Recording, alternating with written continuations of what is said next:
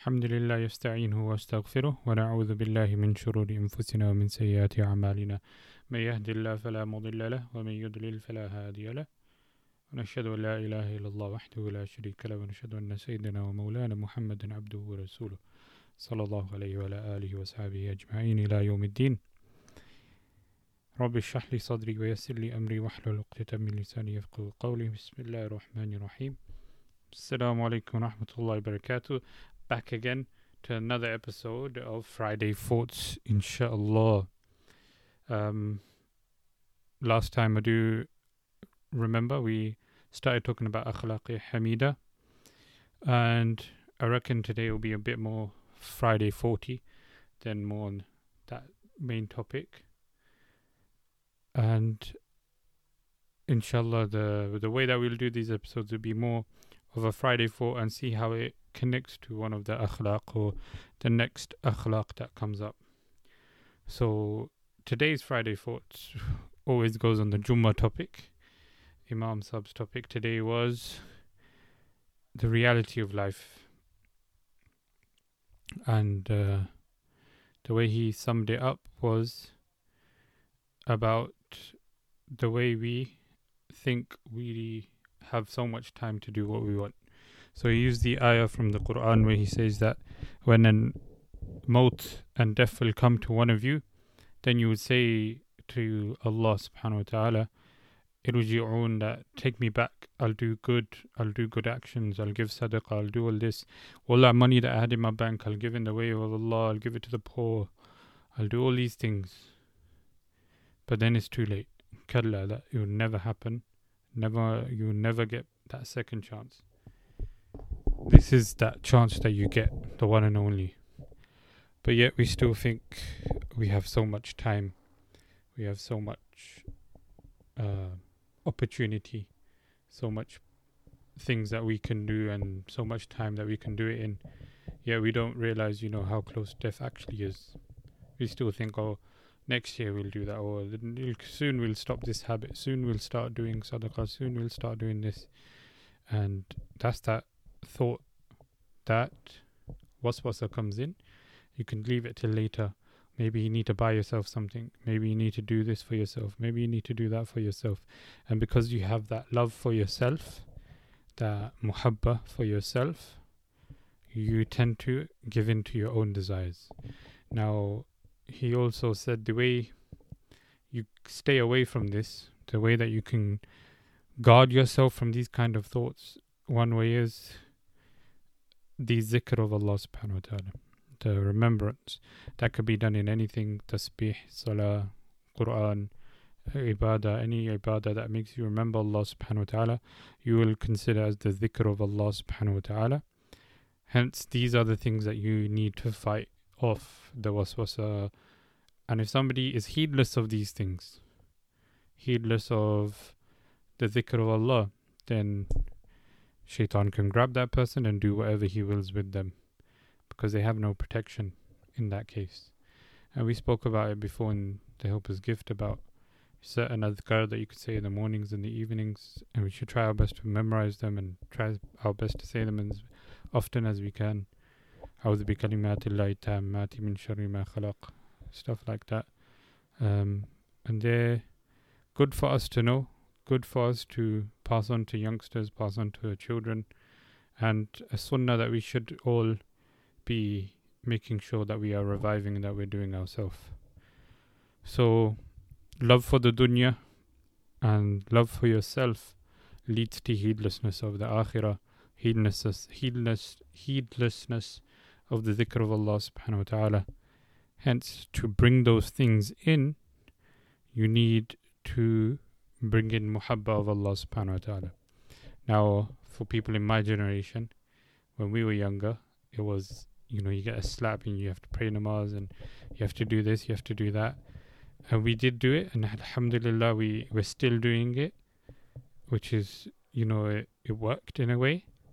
And now we do have that opportunity to learn why we're doing it, the rewards for doing it, and we're grateful to our parents, alhamdulillah رب ارحمهما كما ربياني صغيرا that we're grateful to them for what they've done for us. Now, what do we do for our youngsters? And have we slipped off anywhere? Have we slipped off where we start loving ourselves? That our parents taught us who we should love and what we should do, and how do we show our love for Allah? They showed us all of that, and then they let us to our own devices. And now have we lost that love for those things that they put in to us? And the way you can see this is by a simple test. Do your materials come over your deen? And now I don't mean this as, you know, the very simple one and the harsh one to do would be people that are at work. Do you take time out for your salah? Or is it I'm at work, I'll pray later? That is one way to judge it. It's maybe a few people will call it harsh, but it's basically reality.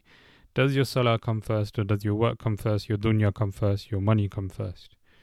The other way also is to see when it comes time for you to give sadaqah in any charity, any place. How often do you give it? Number one. And number two, what do you prioritize? The new controller that you need for your PS5, uh, the new set of headphones that you need, any new gadget that you need, or anything that you need, you think you need, or do you prioritize that form of sadaqah, that form of bettering your akhirah, that form of increasing in your Jannah. Now that's the test that you can choose to do to understand which one you love more, this dunya or the akhirah. And it comes to a reminder in the 30th juz Al-Hakum al-Takathur, that has made you heedless because you want to gather a lot. You want to gather more, you want more things, and that's made you heedless. You want an extra house, you want an extra um, set of clothes, you want an extra set of shoes, you want more and more and more, and that is what has made us heedless of the akhirah.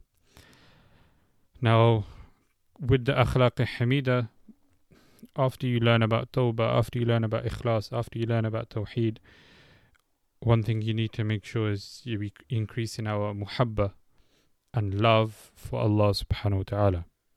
So muhabba is something that your heart is inclined towards, ma'il towards, and you feel a lazza, a sweetness, you feel a freshness, you feel a taste whenever that person or that thing is near you or whenever you are going towards that thing. So, for some food lovers, whenever they're going towards a place to eat, they feel that lazza, they feel excited that they're going to a new place, trying something new. Somebody that is indulged or somebody that is up to the newest tech, whenever that package comes through the front door, oh, this is going to be that thing, you're happy to use it, you're getting ready to use it. You're getting all that unboxing, um, how do you say, you're getting all that unboxing feelings, all of the excitement for your unboxing. And then also that if somebody is more inclined towards watching a movie, you get excited when you're about to go to the movies. A new movie's out, you watch the trailer. Oh yeah, this is what that means. That's what this means. All the Easter eggs that you can find in everything. So that feeling about when you're going towards Salah, you're driving to the masjid, or you're doing your wudu, or you're getting ready to pray Salah, you're getting ready to read Quran for the day. You're one page or two page or however much you're reading for that day. You're getting ready to do that. Now, do you feel the same lazza, the same uh, inclina- inclination towards those things, or is it more that you are doing it as a burden? You're doing it because you think that you have to do it. So, like we said, you have to build this muhabba, and the way that you build that, that you think of the qualities of Allah subhanahu wa ta'ala, how complete He is, how beautiful Allah subhanahu wa ta'ala is, and also all of the blessings that He has given us. From the fact that we can breathe, from the fact that we can see, from the fact that we can move, from the fact that we have this opportunity to listen to things, to be reminded of things, that all these things are reminders for us. Now, there's many reminders that go past us all the time. People being hurt, people being in hospital, people passing away, things happening to people are always a reminder and we should always be keeping Alhamdulillah ala kulli hal upon our tongues. But we should also have that muhabba. Like I said, the way you build that is to remember the in'amat, the blessings, and the kamalat, the completeness and the awsaf and the qualities of Allah subhanahu wa ta'ala. Now, if you remember these, your muhabba should build, and inshallah, it'll be easier for you to fight those waswasas. Assalamu alaikum wa rahmatullahi wa barakatuh.